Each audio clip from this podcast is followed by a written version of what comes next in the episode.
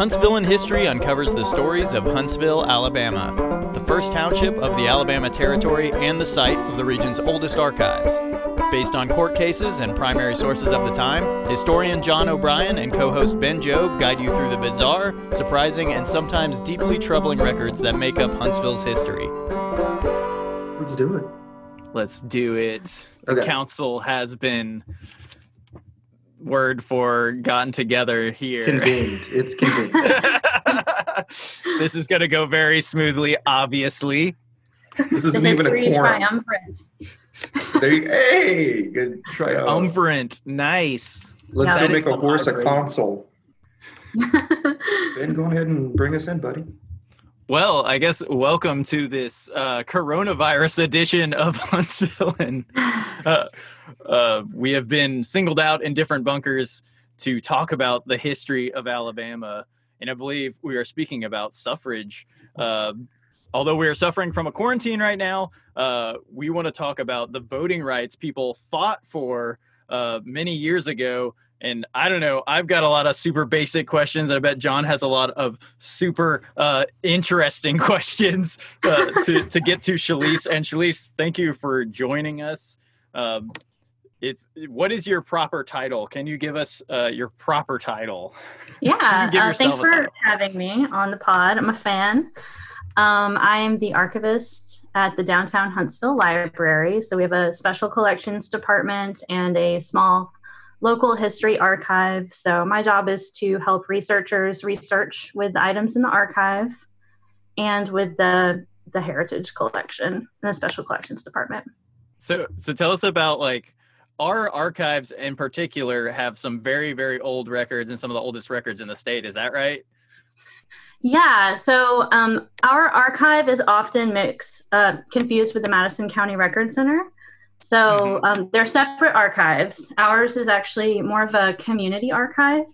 And we do have some very old records, um, but the Madison County archives are more like legal records. So our archive is, uh, in my opinion, just the most interesting because it has the most random stuff in it.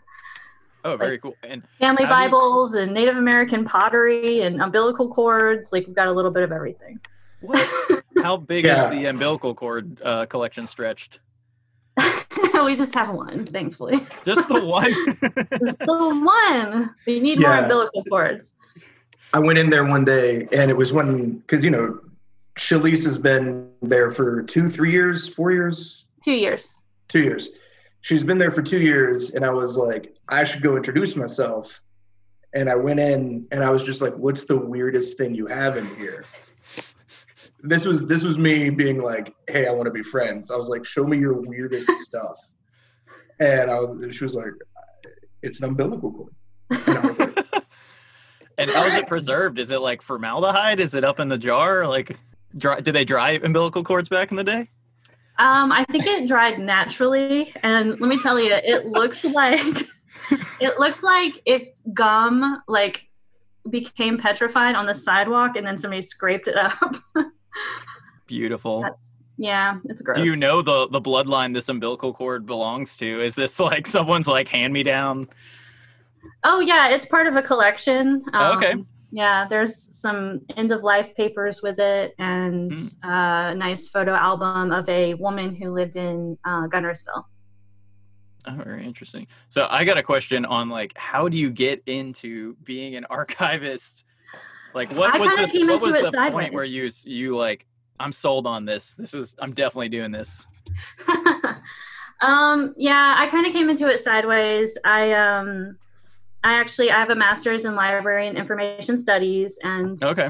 I, I focused on uh, public libraries and I, I started working i've been working for the public library system for about five years now and it was actually just the first job that i could apply for after i got my master's degree i didn't really um, study archives in school so i had a lot of learning to do when i first started it um, but i really just lucked up and now it's like one of the joys of my life That's beautiful.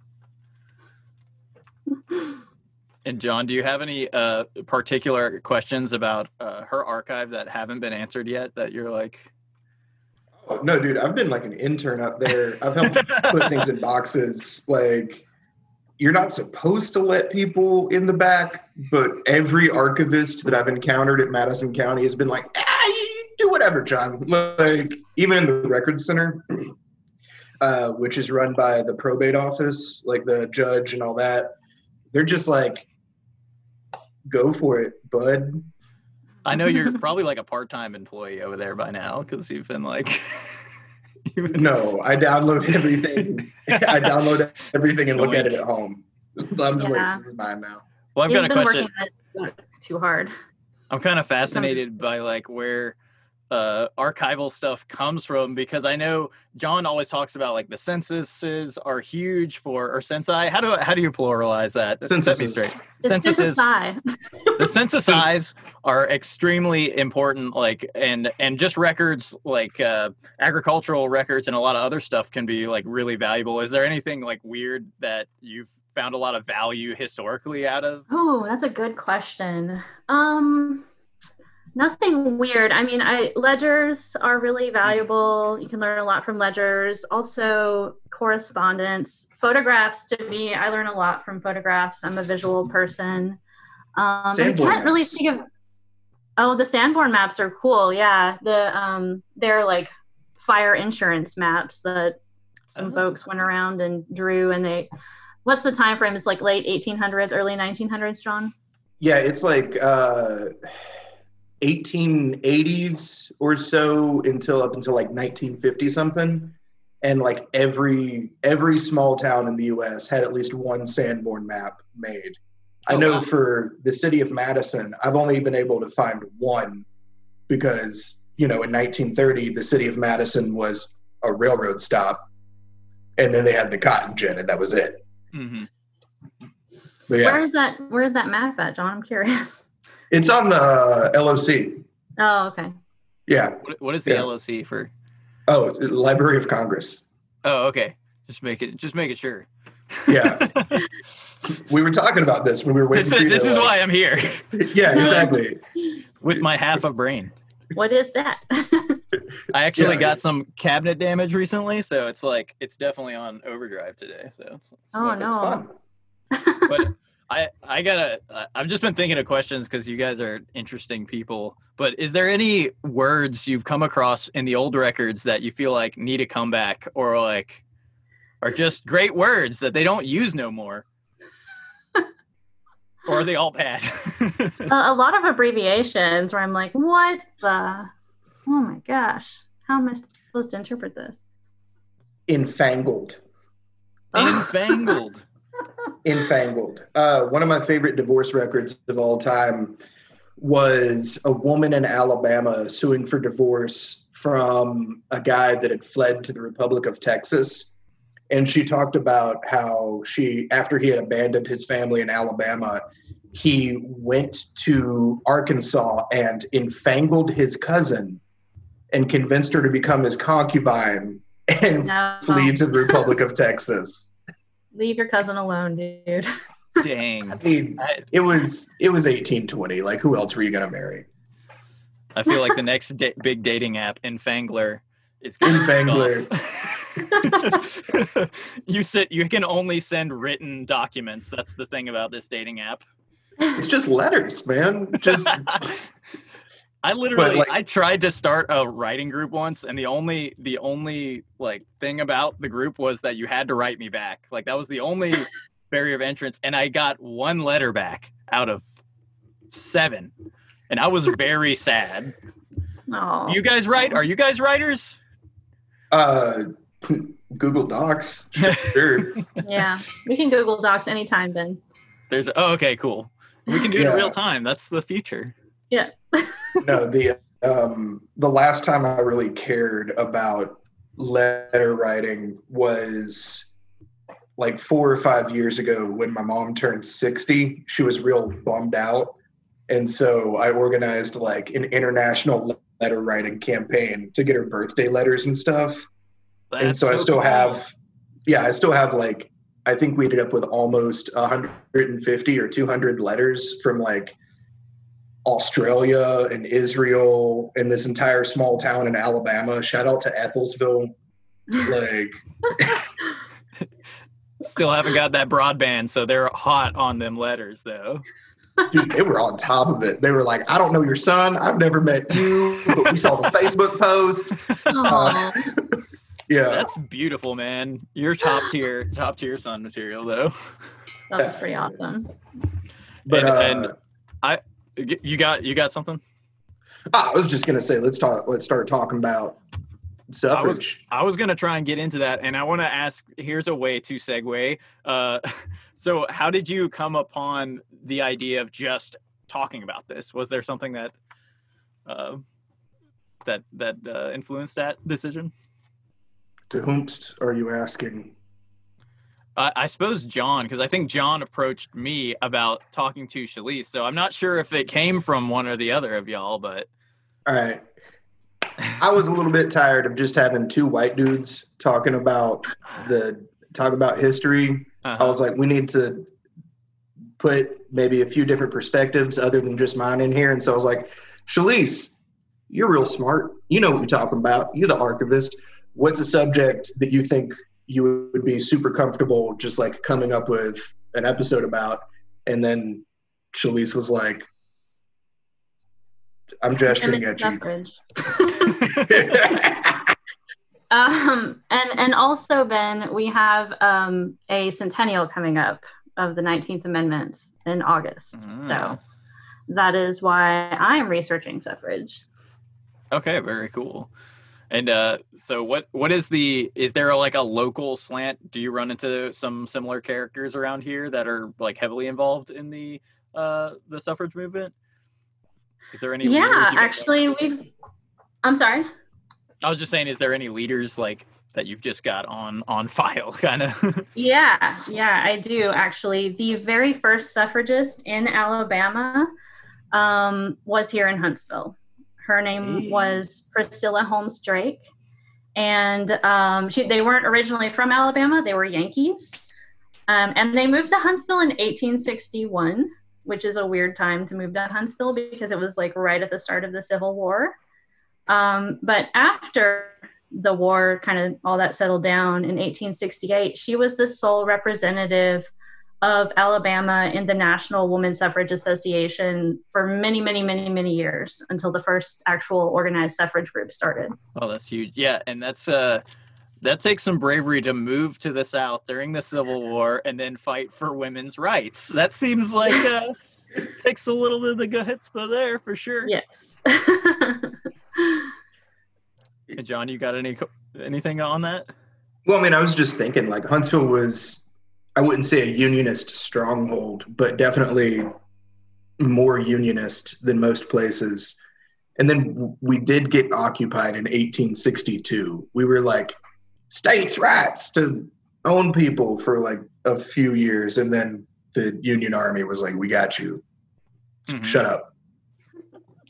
But even then, it's not like uh, it's not like the North was progressive on this subject Mhm. either. Like the first state that was into women voting was Wyoming,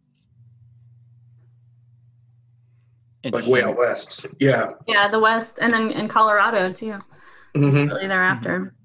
Do y'all know is was that a like do you know what might have influenced that? Was it education or just like progressive ideas or They wanted single women to move there. Mm, Yeah, it's uh, it actually tracks pretty closely to uh, some of the first states to have no fault divorce, and wow. yeah, well, not out there, but some of the first states to have no fault divorce was like Indiana, and it's because they wanted single women to move to Indiana, Mm. or they wanted women to move there, and then like I guess marry the settlers, right? It- So there was a good old boy uh, conspiracy even afoot back then to start that off. Yes, and uh, if you see if you see some of the old political cartoons from the time, Mm. uh, they- also say that it was the Mormons who Really? were pulling it off. That was a thing that I ran that uh, I remember running into a few years ago. Was the some of the earliest sort of misgivings about women's suffrage was anti-Mormon propaganda because people were Huh. like, "This is just going to give the Mormon men so much power because they all got five wives, and that's one man becomes six voters." And it's like, uh, shut up. Yeah, that is a stretch. Yeah.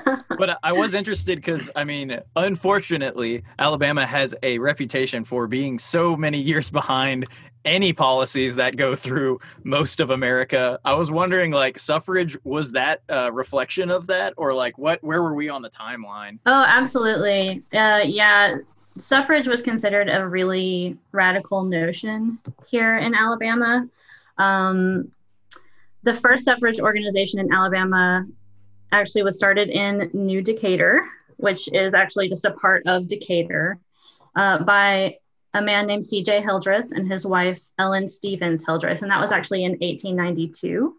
Um, suffrage was kind of in, it was enjoying a, a resurgence at the time um, because of the progressive movement, which um, the progressive movement kind of came about because America was like rapidly in, industrializing.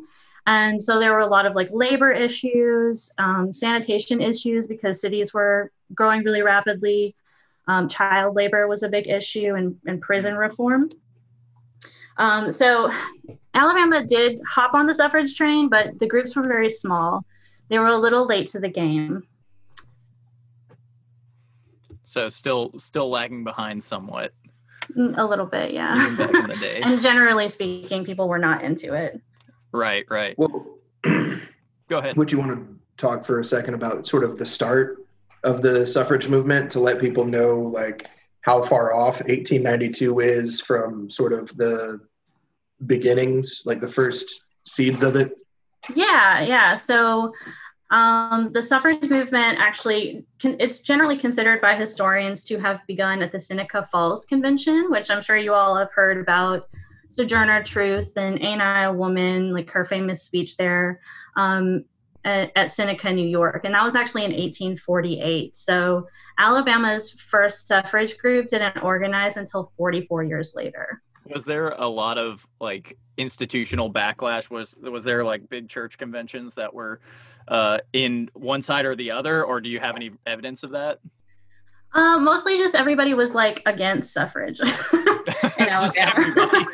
yeah, yeah, pretty much. I mean, they consider uh, the suffragists considered it to be like a really big boon when like the state education, like a state education organization, endorsed them. But that was like, and I mean, that was like really close to the ratification of the 19th Amendment in 1919. So it wasn't Mm. like really until the end of the the big suffrage push that uh, people in Alabama were like, "Nah, okay.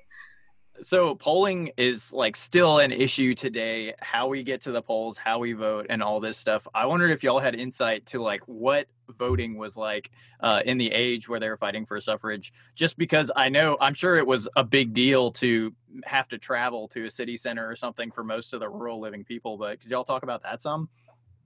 Well, I mean, do you, Shalise, do you want to take this one or? no, no, you go ahead, John. So, so many experts. It's awesome. Just like Yeah. double So the- experts. that is uh, that's why we vote on Tuesdays, even now, because people had to travel into the city, and you weren't going to have a bunch of farmers like traveling on a Sunday hmm to anywhere but church. Um, so yeah, which is why we vote on Tuesdays now in the year of our Lord 2020. It's a holdover from way back in the day. And so you used to voting was different in almost every municipality. There were places where you would just raise your hand and they would count and be like, this many people. Um, the secret ballot is a new one. Uh, it was one of actually the big reforms that came out during the progressive era. They they called it the Australian ballot or the secret ballot, and it's still how we vote today, where you don't have to publicly declare which candidate you went for. So I don't know if you've ever seen like I think Gangs of New York had a really good uh, sort of representation of this. You would vote openly for Mm. a candidate. You could get peer pressured. There would be gangs of people roaming the street, drunkenly rioting, pretty much. Uh, Americans would make special cakes for election day, election cakes. Um, it was pretty much a giant festive holiday. And there was very high voter participation because all you had to do was buy a newspaper. All of the ballots were printed, pre filled in newspapers. Hmm. And people would rush in, they would vote.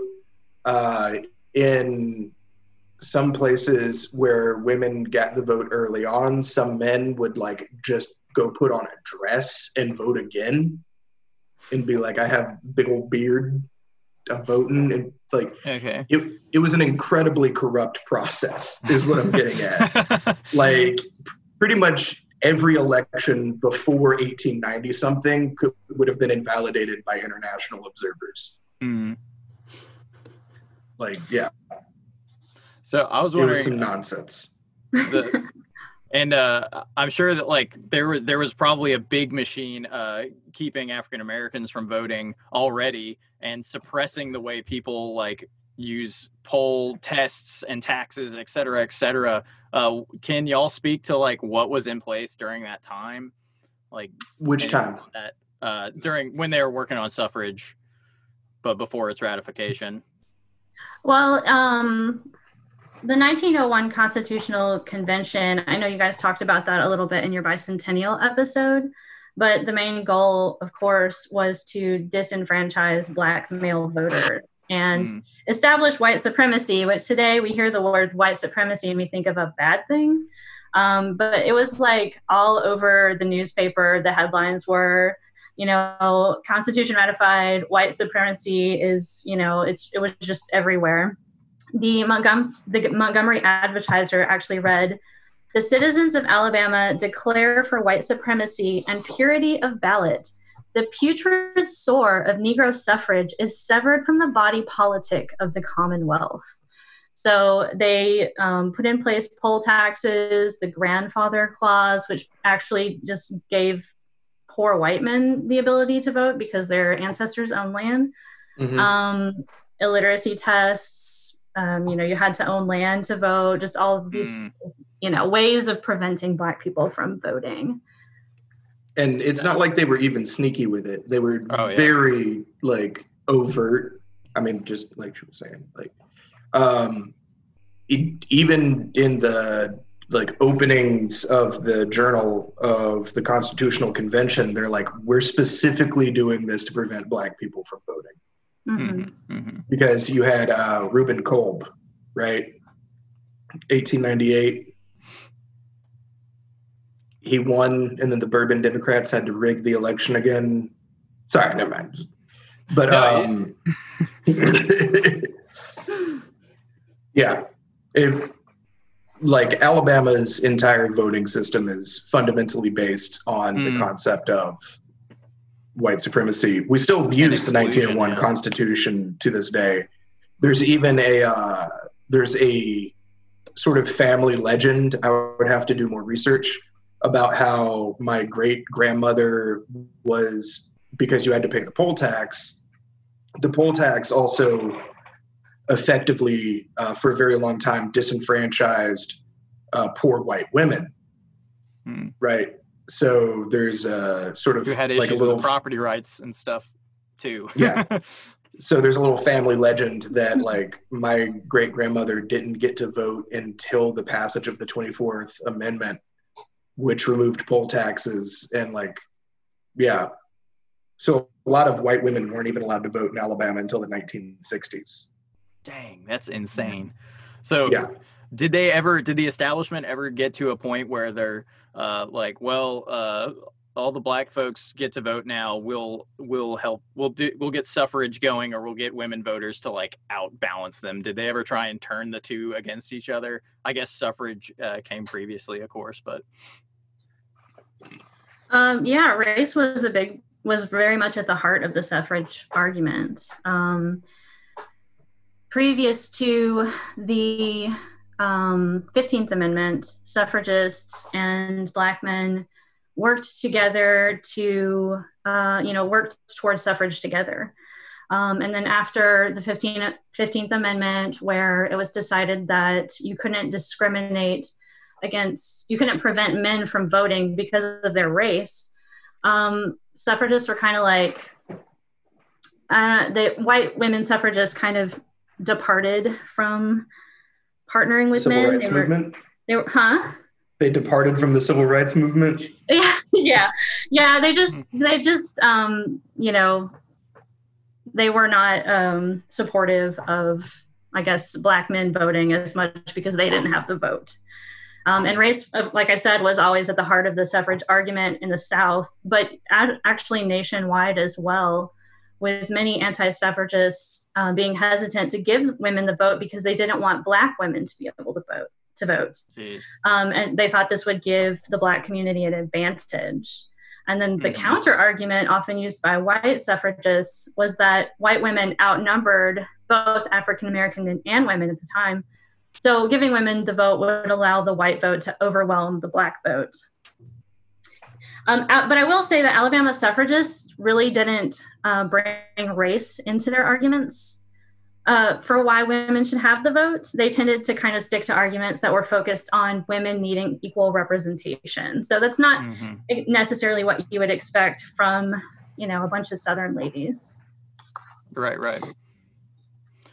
Although one would think, like, because you had the anti suffragist leagues as well, right? You had the whole concept of better citizens without the ballot. And so I do think probably the majority of women in Alabama were in the anti suffragist camp, or the majority of white women in Alabama were in the anti suffragist camp for a long time. And the ones that were progressive enough to be suffragists didn't need to use some of the older arguments about how they would pretty much be a fifth column keeping like black people down in the United States. That's a good perspective. I like that perspective, John. I mean, that's just me spitballing. I'm probably wrong. That's history. Yeah.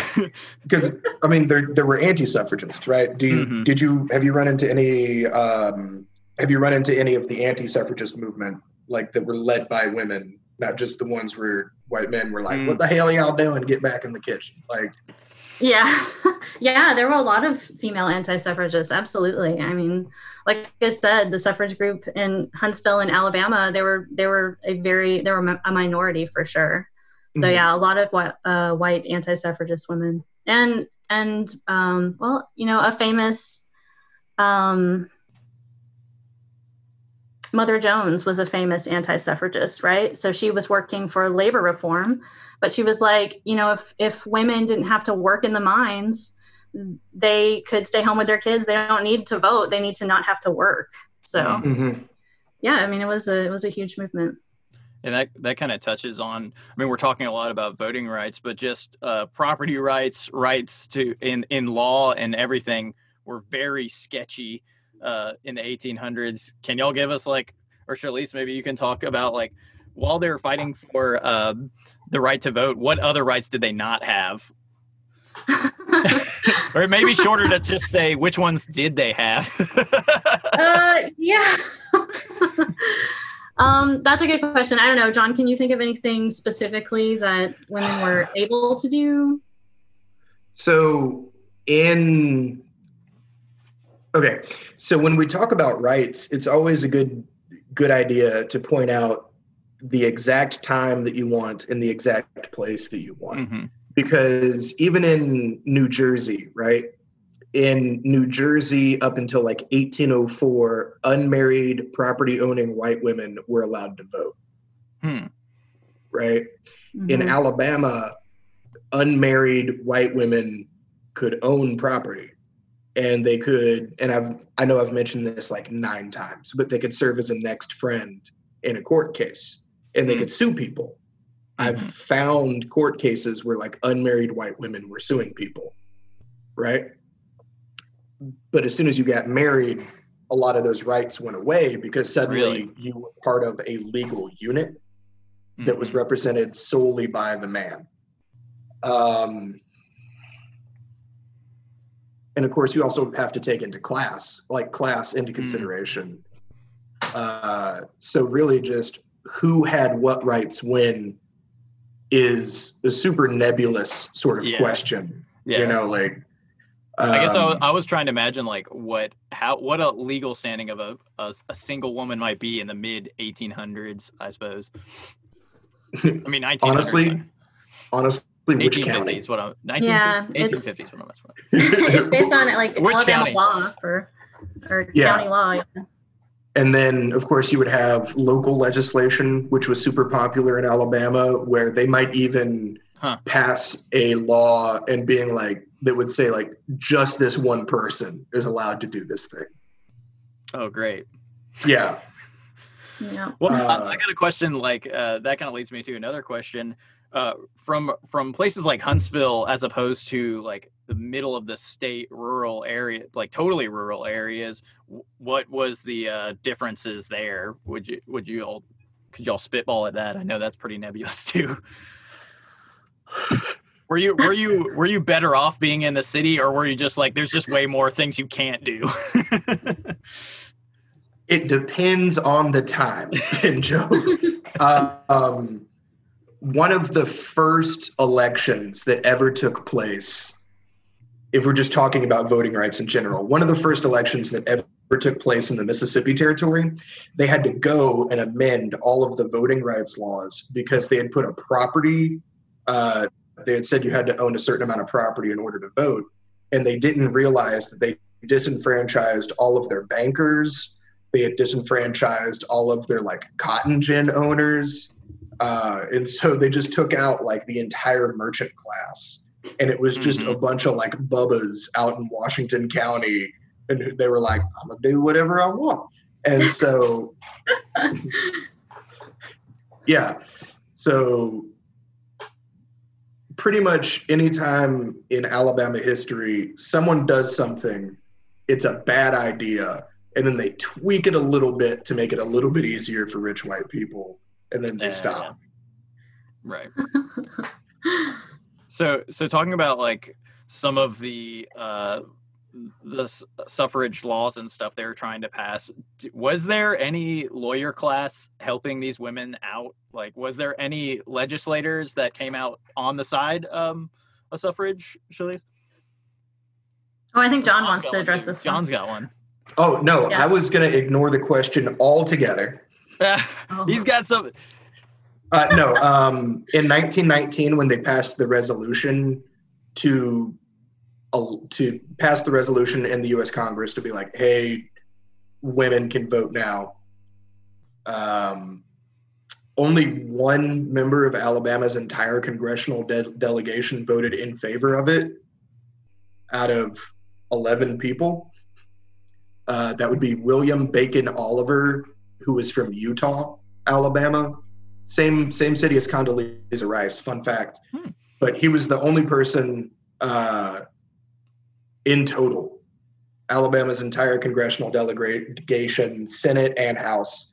But what i was going to do was some of the early suffragist stuff. I was going to ask Shalise because we were talking about sort of wealthier white women and the suffragist movement if she could speak a little bit about like the chapman sisters and virginia clay clopton because she's done a lot of research on those humans Oh yeah, those are our Huntsville gals, our Huntsville suffrage gals. Um, so suffrage in Alabama actually kind of came in two waves. So the first wave was the um, Hildreth and Frances Griffin, um, the first you know suffrage groups, and then the second, and it ended with the 1901 Constitution. So they were working towards um, a clause in the 1901, a suffrage clause in the 1901 Constitution. It didn't happen, and then it kind of died off for like 11 years. Um, and then the second wave started. So Huntsville's first suffrage group was called the Huntsville League for Women's Suffrage. And it was founded not long after the Decatur Group, so in 1894, a couple years later. And um, like John said, uh, Virginia Clay Clopton, um, Chapman Humes, and Alberta Chapman Taylor were very much leaders in that movement. Along with Priscilla Holmes Drake, she finally got to be a part of a suffrage group here in Alabama. Bless her. Um, Virginia Clay Clopton. yeah, you waited so long. You convinced yet? It's been most of your life. I don't know. I don't know how long people folks live. In. I mean, yeah, she was like what in her? She would have been in her 80s at that point. But um, Virginia Clay Clopton, I you I know John's heard of her before, but she's kind of a, a famous Alabamian and Huntsvillian, and arguably one of Huntsville's most known, well-known suffragists. Her um, her first husband was Clement Claiborne Clay. He was a U.S. senator uh, when Alabama seceded from the Union. So um, they were um, staunch Confederates, and we have Virginia Clay Clopton to thank for bringing the United Daughters of the Confederacy to Huntsville. She started our first group, um, and then her her father her father-in-law was a U.S. senator, uh, Clement uh, Comer Clay, and he was the eighth governor of Alabama. So she was very well connected politically. Mm. Um, and she was also like an extremely charming person. I think John wants to interject. Oh no, I just uh, um, Clement Comer Clay. I don't know if anyone remembers the Gabriel Moore episode, but he was the guy that him and Gabriel Moore were in the same stagecoach for 400 miles, and they hated each other so much that like neither one of them talked. they just stared icily. Uh, Dang, it's a long time. Yeah, yeah, that's a true story. I mean, he hated Gabriel Moore, absolutely. they were both governors of Alabama, but yeah. Yes. That's not enough. That wasn't enough. Very different politics. They were very states' rights. Um, were these mostly yeah. upper class women that you mentioned? Yeah, yeah, definitely super upper class before the Civil War. Afterwards, mm. I think, um, I mean, they really suffered some financial ruin after the Civil War. So um, uh, they're they're considered middle class, but I, I think they had a lot of debt. Um, Virginia actually married a judge. So uh, once her first husband died, she married a judge. So I think she was like more middle class then. Hmm. Did you have anything you wanted to add, John? Um, just if if you're out in Gurley, there's a historic marker for Idlewild. Was it Idlewild or Wildwood? Wildwood. Wildwood. Sorry, for Wildwood, which was um, well, you, you tell them what Wildwood was. Uh, so Wildwood was uh, Virginia and Clement Claiborne Clay's home out in Gurley. It was like kind of after they sold their their house in town and their house on Monte Sano because they couldn't afford to, you know, continue having a, you know, plant doing plantation farming. And uh, the United Daughters of the Confederacy actually put that historical marker up, so they funded it. Hmm. And recently, it was turned into a quarry, and they're using the historic home as an office for oh, people snap. who are running the quarry. and they took that historical marker and threw it in the ditch. yeah, I was about to say, well, is the marker still there? Well, the, the daughters came and got it, and they um, they put it across the street. To talk about all of um, Clement Claiborne Clay's liquor bottles that he threw out back of uh, the Wildwood House because he, uh, well, I mean, he was in ruin after the Civil War, so he mm. turned to alcohol. Yeah. And if anyone doesn't know who Nancy Rohr is, she's like Huntsville's history mom. Like, uh, I ran into her at the archives one time, and I was like, oh. I made Catherine, my wife, take a photo of the two of us together, and Nancy Rohr was just very uncomfortable the entire time. she was like, "I don't know who you are. Why are you talking about you reading all of my books?" Like, oh. Yeah. John's a Nancy Rohr fangirl. when the quarantine comes down, it's it's gonna be historian social hour. We gotta like we have to protect get Nancy a, Rohr. Yeah, protect Nancy. Yeah, she's currently uh, quarantined in her nursing home. So Mhm. it will be a while before we see Nancy out in the world again. I miss her so much. Um, so, so back to our suffragists. Mhm. Um, as I was saying, Virginia was very charming and very much an Alabama celebrity. So she brought a lot of, actually, a lot of notoriety to the suffrage um, cause. And she would she would serve as president of the Alabama Suffrage Association in 1896. So during the first wave. Uh, the Chapman sisters were the daughters of Alabama Governor Reuben Chapman, and they also had a lot of political connections. Al- Alberta Chapman Taylor actually lived in Colorado, which we said earlier gave uh, women the right to vote in 1893. So she knew what it was like to be able to vote, and she really wanted that for the women of Alabama. Um, a pivotal moment for Huntsville's fledgling suffrage group was when the Chapman sisters brought Carrie Chapman, Catt, and Susan B. Anthony, so famous uh, suffragists, to speak about suffrage here in Huntsville. Oh. And the event was like totally packed, very well attended. And even the anti suffragist guy who liked to put nasty um, articles in the newspaper about the suffragists admitted that these women were very well spoken and very charming. And after the presentation, the Huntsville League signed up like a whole bunch of new members. So it was a really big Oh, boom nice. for Yeah. them. Uh, it was a really important be- event for the first wave suffragists. Do you was that just like uh, outside the courthouse, or do you know? This is a super Um, picky random question. You know, I think it was. I think it was at the YMCA. I want to say it was at the YMCA, but I don't remember exactly. So I'm pretty That sure it was at the interesting. Now I've got a whole new thing to dig into the YMCA of Alabama, like way back in the Yeah, Right. unfortunately, that building's not standing anymore. But Oh, right. It was on um, West Church Street or something. I, I just remember because I was doing uh, research on the 1918 flu outbreak here, and they had uh, they turned the YMCA into a uh, into a hospital for flu patients because it got so bad for a while. Fun fact: it got to the point where the only medical professional in the entire county was a single pharmacist. Ooh, oh no, Yeah, everyone else is dead. Um, brutal. yeah, uh, Chapman Mountain is named Mhm. after Reuben Chapman. Just in case people, because Chapman was also in Huntsville. Right, I'm right beside Chapman Mountain. I got the bus at Chapman School, so like, yeah, it's all over. These are, I uh, was curious. I was like, I bet it's the dude. I bet it's the dude. yeah, this is your backyard, Ben. Straight Yep. up. had But a uh, sweet mansion up there.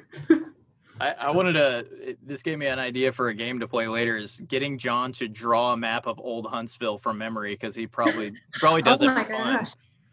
Gosh! No, I, I could not. Are you kidding me? what is Old Huntsville? Like, That's yeah, what, that's well, what, we that's a the year. thing. then. Okay, okay. Late 1882. boy, Biggest building be in hard. Huntsville, 1882. Go. no, I mean we don't we don't know. There weren't great maps. They would make a map every 20 years. Like I'll just have to choose the right year and then it'll be good. Yeah, like the the 1871 cholera outbreak. There's a really good map of the city and then Beautiful. nothing until Sanborn shows up. So we don't know. Yeah. Um yeah. Well, is there so I have a question about uh Shalise, did you run into any other like prominent suffragists from other parts of Alabama? I know uh Alabama has a weird like history with Mobile and like it's just kind of a stretched out place, but do you have any info on those? mhm. Well, um, us I think Birmingham was very much a center of suffrage activity in Huntsville. Um, Patty Alabama? Ruffner Jacobs, uh, I'm sorry, Alabama. Uh, Patty Ruff, Ruffner Jacobs actually started the second wave of suffrage in Alabama. Um, so she was she started the Birmingham group, and she was involved in um, she was fighting against child labor. So she was involved in child labor reform and she realized that she wasn't really going to make any progress with that unless women were able to vote unless she was able to vote, essentially. Yeah. So, um, so that's when she started a suffrage group, um, and that was about 1911. And then she formed uh, with some other women. Bossie O'Brien Hundley is another kind of prominent suffragist from Birmingham. And uh, then they, they also formed the state organization a year later. And then they reached out to all the counties and uh, big cities, oh. big cities, it's relative, in mm-hmm. Alabama and tried to reform uh, reform the suffrage groups that were there during the first wave. Well, I'm sure with all the uh, industry in Birmingham, like workers' rights was a flashpoint and like a place uh, where some they got some traction. And I think a lot about uh, just because I see it every day, like outside my door, the mill culture, kind of how mm-hmm. mills would come in, build an industry, literally build out all this. They decide where people lived, they provide mm-hmm. the markets, and like I can only imagine. Uh, an industry is extremely influential on how people end up doing politics. Yeah. Yeah. Yeah. Um, Birmingham was an interesting place though because the rest of Alabama had this very sort of like old settler Anglo feel, and in Birmingham you had Greeks moving in, you had Croats, right? Like all of those Catholic churches down in Birmingham are from Croatian immigrants that moved in in like the 1880s and 1890s. You had um, pretty much every kind of people was showing up in Birmingham. And so it was very much something different from the rest of the state mm-hmm. early on in its sort of immigration profile. But then you also had uh, TCI, who was just uh, doing the most awful things imaginable. So they were just going around and pretty much re enslaving people and making them work in the mines and stuff. Mm-hmm. Tennessee Coal and Iron, if you don't know, now you know. Um, yeah, that's anyways. It's Birmingham. Um, big old slavery by another name. Lots of lots of evil down there. Yeah. Um, do we want to? So we're getting into sort of this 1912 to 1915 range. Do you want to touch on the appeal to the legislature in 15 or oh yeah sure um, so the alabama suffragists were working up to um, an amendment to the alabama constitution of course they were all very much in support or primarily in support of states rights politics right we're still in alabama so they were like we would much prefer to have a amendment to the state constitution than a federal amendment. Um, but it wasn't even put on the ballot. So they didn't even really get a chance, you know, the, the men of Alabama didn't get a chance to vote for a suffrage amendment. Um, but they kept their sights, uh, well, they didn't get, you know, um, disappointed like they did after the 1901 um, defeat they just got back to they set their sights basically on the amendment to the U.S. Constitution. And um, I wish I could say that they had a really great impact on the fight uh, for the 19th Amendment, but they, so the National Suffrage Organization kind of laid out a plan for how the suffragists were going to um, work towards the 19th Amendment. And so the Alabama ladies tried really hard to follow their plan. They organized, they were lobbying, um, they were doing everything that the national people wanted, but uh, the national suffragists just basically went through and classified all the states as you know lost causes or battleground states mm. and alabama fell very firmly into the lost cause category mm-hmm. so we usually do um, yeah but they were like you know, cars were uh, like a new and novel thing. So they were, uh, the Alabama suffragists were like, you know, driving cars all around the state, like trying to raise awareness for their cause and everything. Mm. Um, but of course, Alabama did not vote to ratify the 19th Amendment in 1919. And in fact, did not ratify the amendment even symbolically until 1953. So, wow. Yeah. Uh, we beat we did beat the last state, the very last state to ratify the 19th Amendment was Mississippi. Um, I knew it. Thank And they God did it- for Mississippi.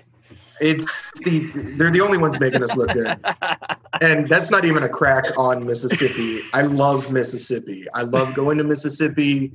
I love getting We the love fried chicken from the gas station, the like white snack. Oh, Like yeah, it's yeah. so good. Uh, but I love slug burgers. Shout out to Corinth, Mississippi. oh, my dad's But, from uh, Corinth. They- Yeah, man. Yeah. yeah. Oh yeah, your dad plays the banjo. I forgot. But uh, Mississippi ratified it in 1984. nice. So that means Alabama beat the- Florida, South Carolina, Georgia, Louisiana, and North Carolina. And that's it. Hmm. Oh man. Go team. Well, I've I've learned I've learned so much. Uh, I enjoyed. You're gonna learn some more. We're about to talk about Alice Baldridge. Oh, okay, it's going down. Oh, John's all about talking about Alice Baldridge. Okay. Baldridge all sorry. day, all day. So Baldridge. Shalise is going to talk about Alice Baldridge, but I'm going to very briefly set the scene. We're in 1916. Okay. All right. Huntsville in 1916 is an incredibly turbulent place. A man named Thomas Terry had just won an election for mayor after introducing a reform amendment to end the sort of like just council system that we had. We didn't have a mayor for a long time. They would be informally called a mayor, but they were just elected by the board of aldermen and so it was very much an oligarchic system. So there was this guy named Thomas Terry who was like, no, this is some nonsense. We're going to have a mayor. So he sued. It was a whole hullabaloo. Um, liquor was illegal in the city. And so there had been bootlegging going on. And there was a judge, a probate judge. Do you remember a probate judge that yeah, was he was a probate judge. Mhm. Mm. Yeah. Yep. A Wow. probate judge was murdered and they found his body in the Tennessee River. And then the sheriff committed suicide because the sheriff uh, was a suspect.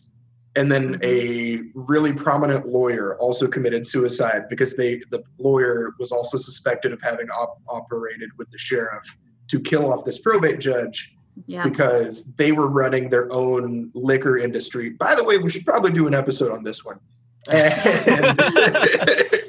And, and then, um, so it was a time of reform. Public servants were being capped left and right. Uh, it was in the middle of the Great Migration, so there were uh, a large percentage of the county's black people were like, "We're done with this. We're going to Chicago. What is wrong with y'all? Quit killing us." And Mhm. so it was a really, really interesting time in the city's history. And then this happened. Shall we go? Wow. Okay. Um, I feel like Alice Baldridge may not live up to that intro, but No, it, she does. she was pretty. She was pretty remarkable. Um, she was very much a standout member of the Huntsville Equal Suffrage Associ- Association. Uh, she was giving speeches all over the state. She was uh, representing Alabama at the national suffrage conventions. And in 1966, she actually ran for uh, a spot on this Huntsville City School Board, which it was it was recently um, made a new law that women could run for that for that particular position. Um, and her election was a huge win for the suffragists. They were working really hard um, campaigning for her.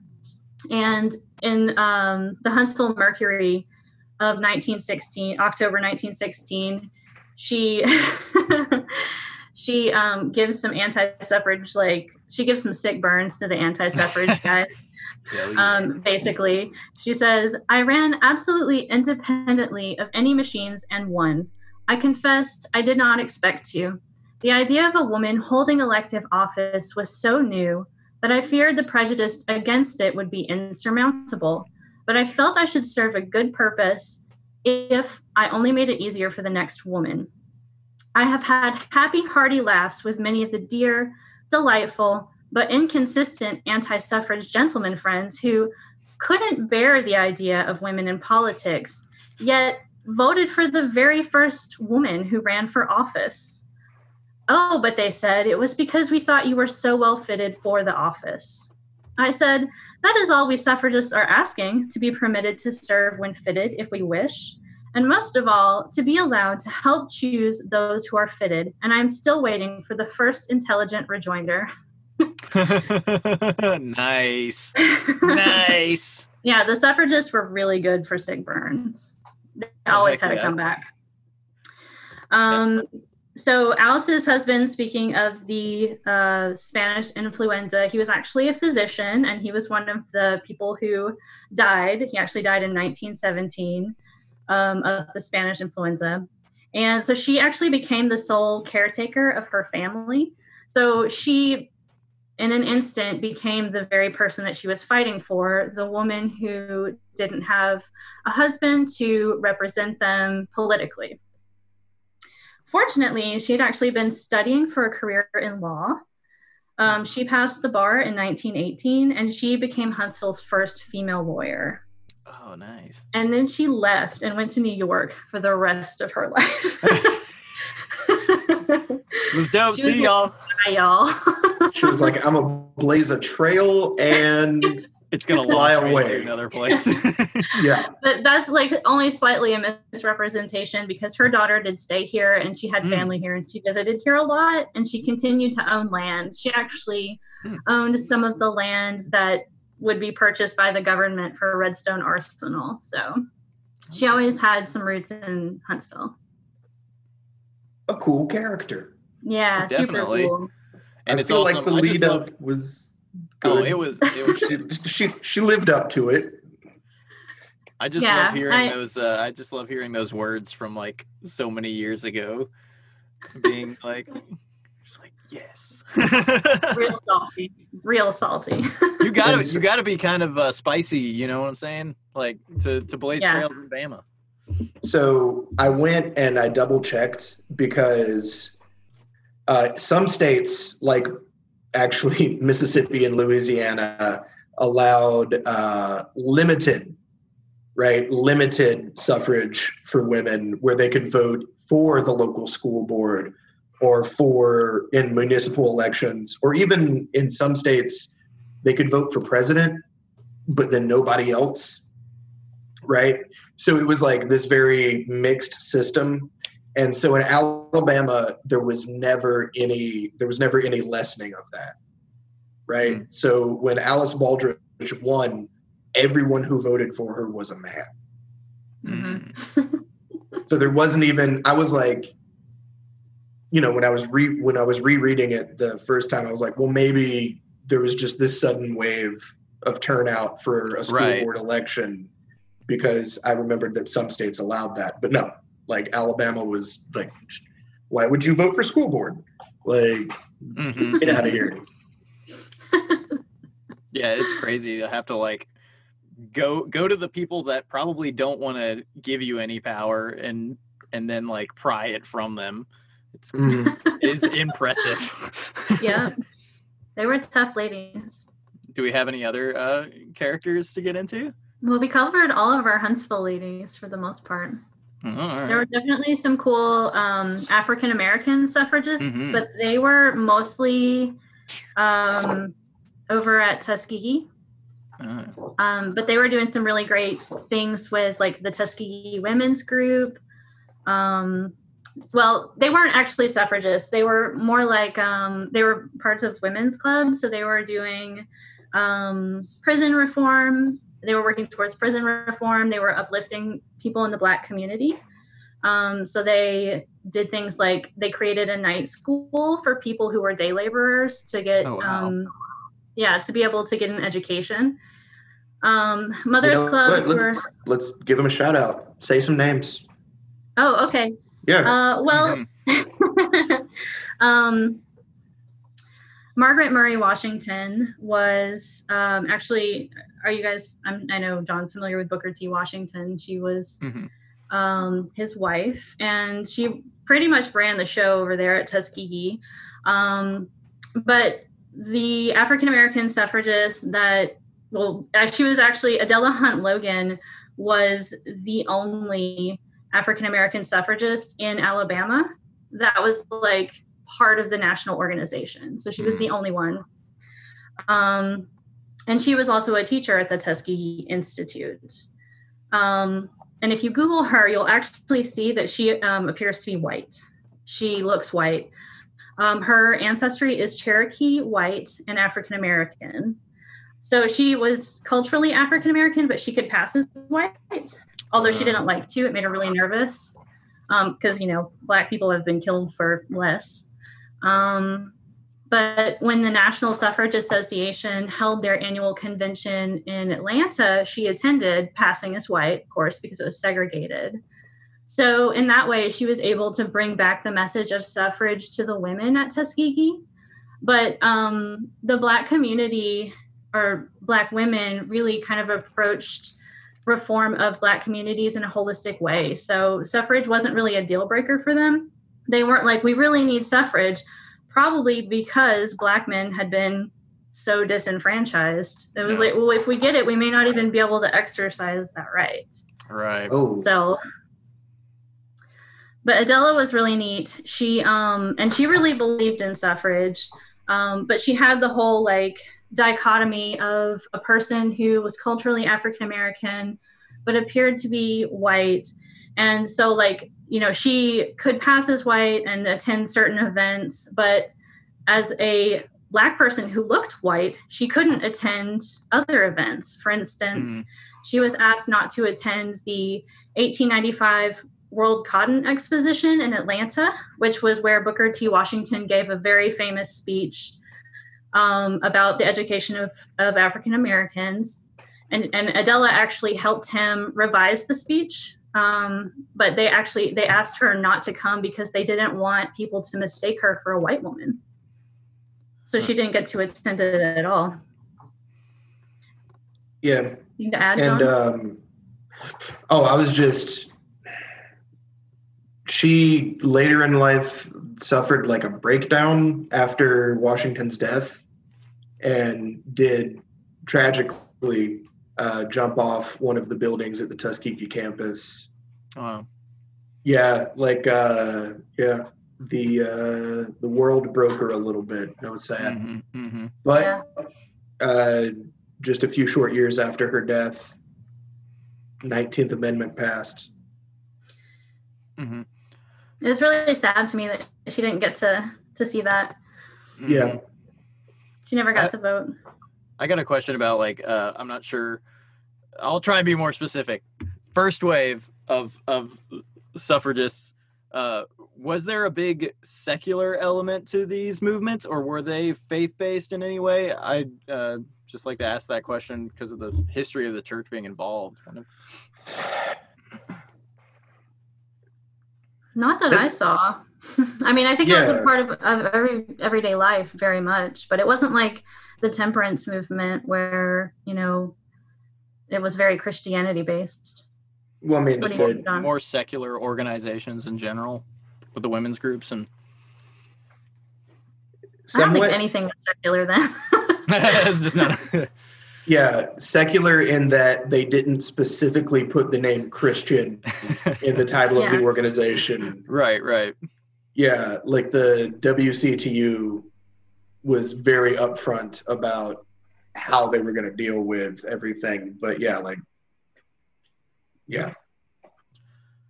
So we have any uh, closing subjects? What questions should we have asked Shalise that we didn't ask?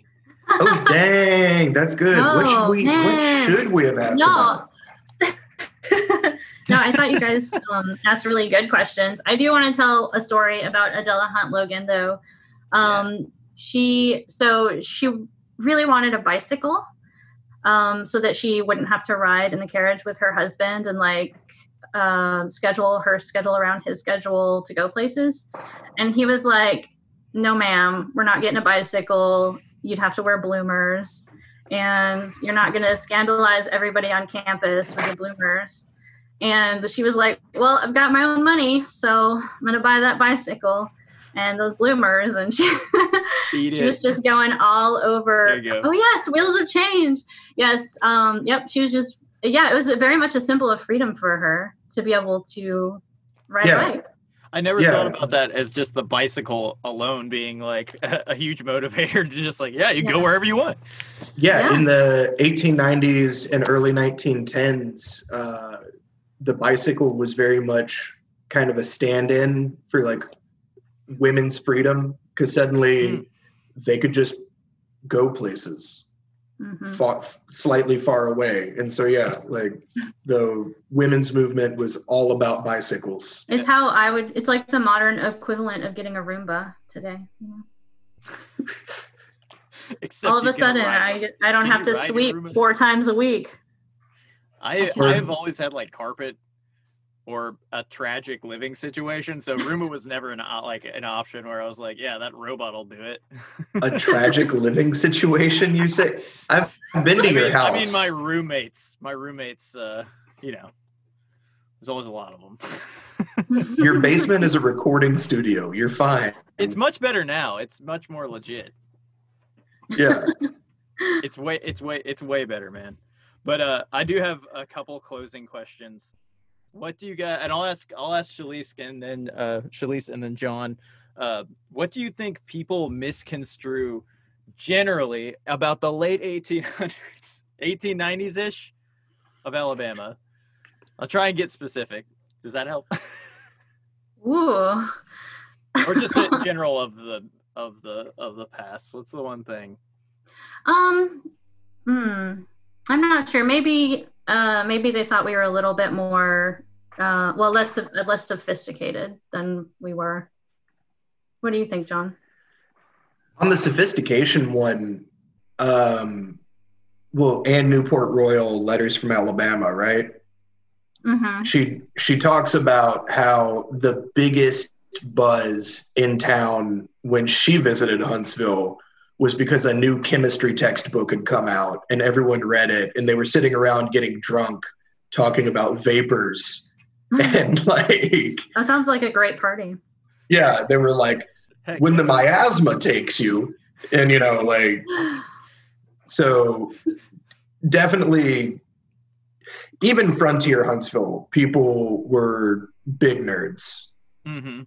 and then they Mhm. stabbed each other a lot like there was it was it was a strange place um Bless it. I'm glad it may it never change in some certain ways, very specific ways. The rest could change.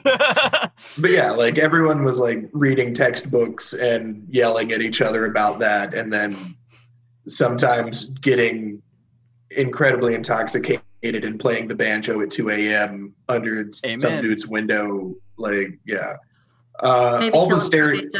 Who knows? All So the what- what'd you say, stereotypes are true but not in the way you think they are Mm.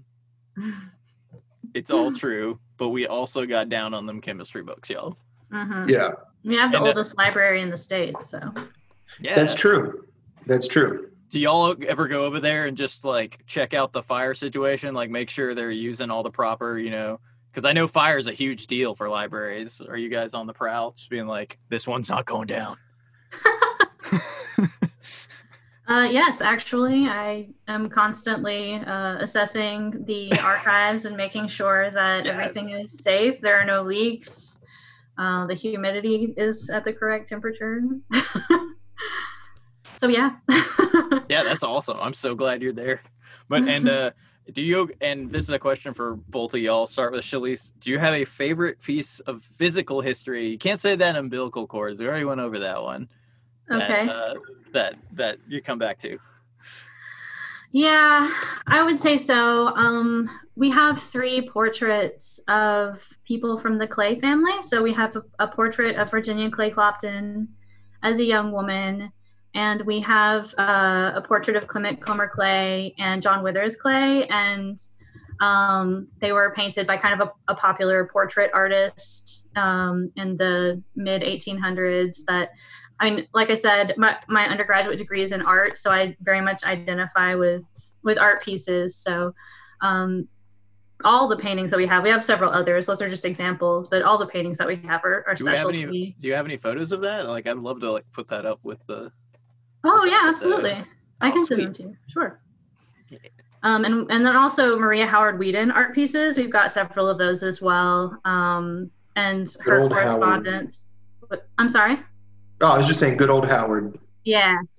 Yeah. Yeah. Yeah. Those are pretty amazing. So. That is cool. Um, Dr. Fearn's medical journal, Yeah.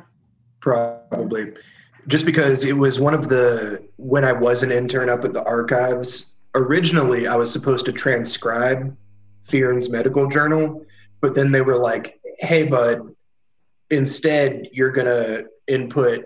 All of the reconstruction of the 1890 census. And so here's like three 400 pages. And i was like oh this is not what i signed up for. Mm-mm. um because they lost the 1890 census. It, it burned down right? So they're having to like put it back together. But uh, when i did get to finally look at dr fearn's medical journal it was the first very very old thing i ever touched Mm, so they like they have the gloves and you have to like put on the gloves and you take it out the box and you open it and i'm just like i can't read this yet like mm-hmm. yeah Well, that's Yeah. awesome. So, so how do people get into this? Is there any place or address people can like bring stuff to donate to the archives, or any? Oh, yeah, yeah. Or just if they're interested. We're on the third floor of the downtown Huntsville Library on Monroe Street. So, um, you know, it's a little crazy with the pandemic and everything. I think we'll be, um, you know, when the library reopens to the public, we're going to be by appointment only. But I love, you know, showing people the archives and helping researchers. And if anybody wants to donate, um, you know, just come see me up at the library.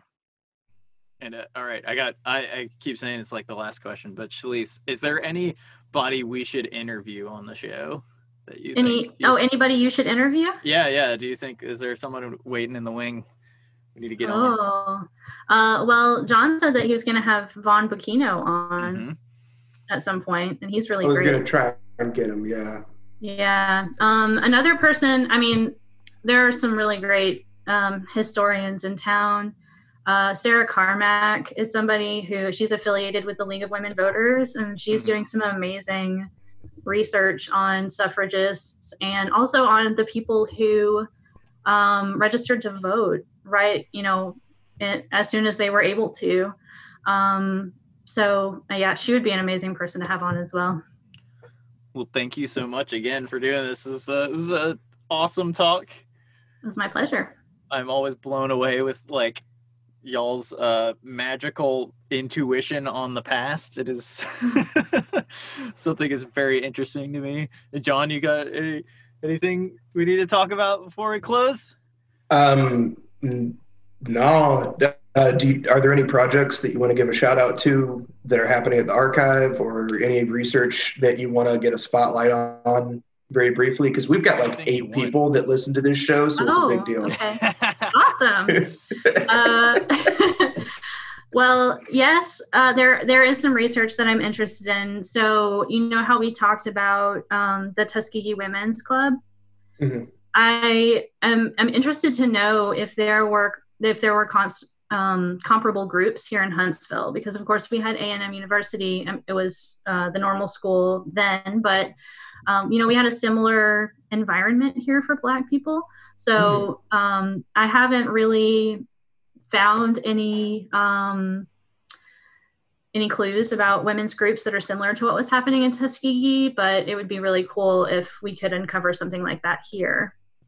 Um, and then as far as projects go, we actually were doing a big um, digital harvest, like a community digitization project where we're going to places in the community and then asking people to bring whatever family records they have, and then we will digitize them and make them available online. Um, we have a, a nice digital archive online. It's digitalarchives.hmcpl.org. So you can go and see all of our historic photographs there. Um, we've also been uh, doing a questionnaire for people about the pandemic. So, you know, what they're going through, Hmm. um, just to kind of record for the future what life was like for people here in Madison County during the pandemic. So that's just a few, but Thank you again. Uh, I had a ton of fun. Huntsvillein is a podcast recorded at Spice Rack Studios in Huntsville, Alabama. You can check out John's blog with information from the podcast and more info at huntsvillein.wordpress.com and on Facebook under Huntsvillein. Podcast is hosted and written by Mr. John O'Brien and co-hosted by Ben Joe. Thank you to our donors and volunteers who are the sole supporters of Spice Radio. If you want to help support Spice Radio, go to spiceradiohuntsville.com and click donate. And remember, you can find great local music and podcasts 24 7 at spiceradiohuntsville.com. Thanks for listening and stay spicy.